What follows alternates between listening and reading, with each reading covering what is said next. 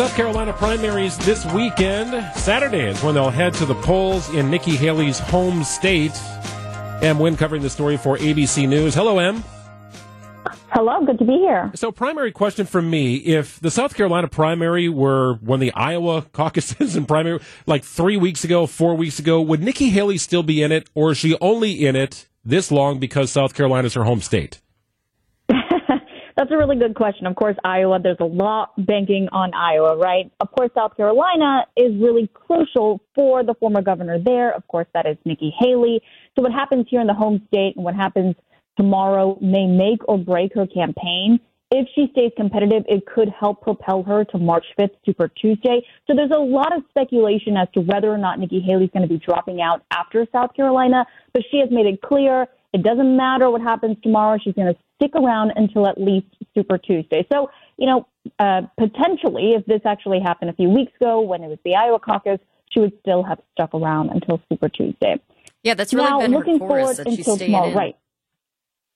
I know. And here's the thing, though: if you if you look at other candidates just from this year or the years prior, they usually actually drop out when they run out of money. But in reality, for Nikki Haley, she's got a lot of money and she's not running out anytime soon. She actually outraised Trump by 2.7 million in January. So it's clear there's intense support for her. She has a lot of big donors. And it appears also that they know this is the last push before South Carolina, before Michigan, and of course, Super Tuesday. What are the state's demographics? Who, who do we expect to get out and actually vote in South Carolina?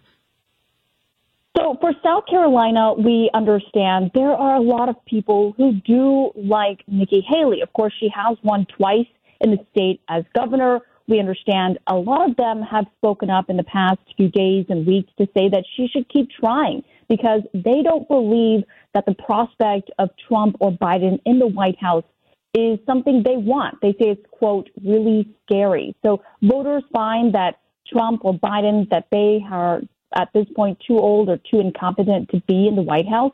But then again, there's the other side of Republican voters in South Carolina who feel as if Haley had abandoned them for national politics just a few years ago. And there was some thought that Nikki Haley would stay in it and ultimately become Donald Trump's running mate. Do you think it's heading that direction?